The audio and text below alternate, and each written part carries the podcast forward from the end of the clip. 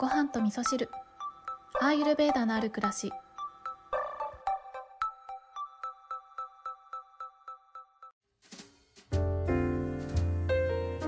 こんにちは土井京子です、えー今日はちょっと短めの配信にしようかなと思うんですけれども本当はお休みしようかなと思って先ほどねインスタのストーリーの方にお休みしますっていうメッセージをえー作っていたんですけどなんかよくよく考えて考え直してみたら、えーそんなお休みしますっていうメッセージをかけるぐらいだったら配信できちゃうだろうっていうふうに思って、えー録音を始めました。で今日はですね、えーまあお休みをねしようかなっていう理由は、まあ、大体一つしかなくってえっ、と、まああれですね、二日酔いってやつですね。えーあの、普段はお酒は全然飲まないんですけれども、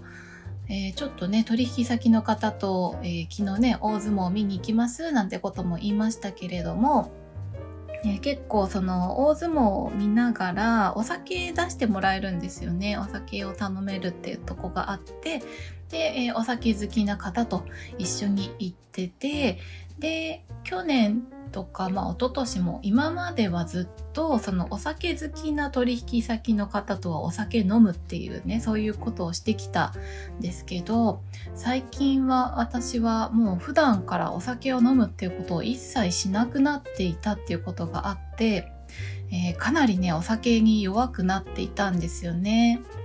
まあ、そんなことがあったので今日は配信お休みしようかなと思ってはいたんですけど、まあ、あの当番組にはね、えー猫さんとか犬さんとか、えーそういったアシスタントがおりませんので、まあ、私が喋るしかないと思ってね、えー今日は何の話をしようかと考えてはいたんですけど、え二日酔いじゃなければ本当だったらうんとうちにテレビがないっていう話をしようかなって思ってたんですけどあの我が家にはねテレビもなければ電子レンジもないというねそういった生活をしているんですけど、えだからこそすごくくいいっていうねことがあってで私は子供の頃からねあんまりテレビを見るっていう習慣がなかったので、えーそういったことをね、えーそこから得られた、えー気づきというか自分にとってえー、かったことを話そうと思ってたんですけどそれはちょっと今日お話できそうにないので明日あたりまた配信しようかなと思ってるんですけれども、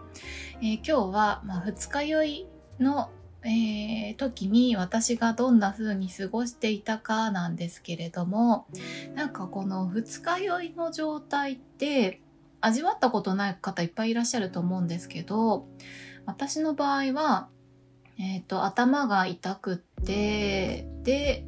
えーだるいですね。でアイルベーダ的に言うと完全に、えーカパのえーエネルギーが高まっている。水のエネルギーが高まってるっていう感じなんですけどでも、うん、お酒を飲むとピッタも高まるので、えー体の中はねどんどん乾いていくんですよね。どんどんあの体の水分も排出されていくっていうね。なんかこのうーんどういう感じなんですかね。カパだから水のエネルギーでむくんではいるんだけど、えー必要なところにね水分がないっていうそんな状態かなって思うので、えーこの二日酔いの時の一番いい養生というかこれをしたらいいんじゃないかなっていうのは私としてはうんちょっとぬるめの白湯を飲むって感じですかね。でスパイスで言ったら解毒作用のあるターメリックをそこにちょっと入れてあげるっていうのが、まあ、アユルベダ的にはいいのかなって思うんですけどただですねえっ、とあまりにも、えー具合が悪い感じの時はそのスパイスをね入れることすら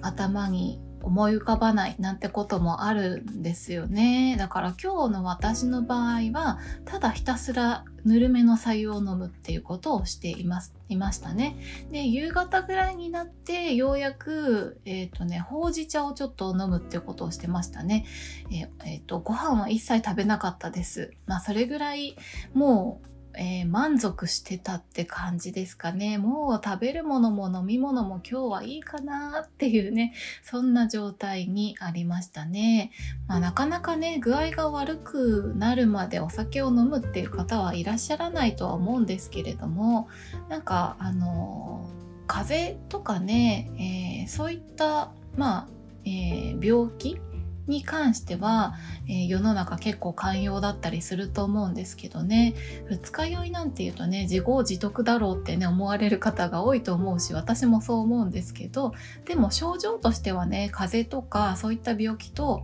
えー、同じような感じなので、えー、そうですね。アイルベーダでは病名で見ないで症状で見るってことをしていくっていうこともあって、えー、ぜひね二日酔いだよっていう方いらっしゃったらねあの周りにね二日酔いだよって方いらっしゃったら優しくしてあげていただきたいななんていうふうにね思っておりましたね。はいということで今日は、えー、配信をお休みしようかなと思いつつ私やらかしちゃいましたっていうねそんなお話をさせていただいたんですけど、まあ、今年はねこういったことがないように気をつけていきたいと思います。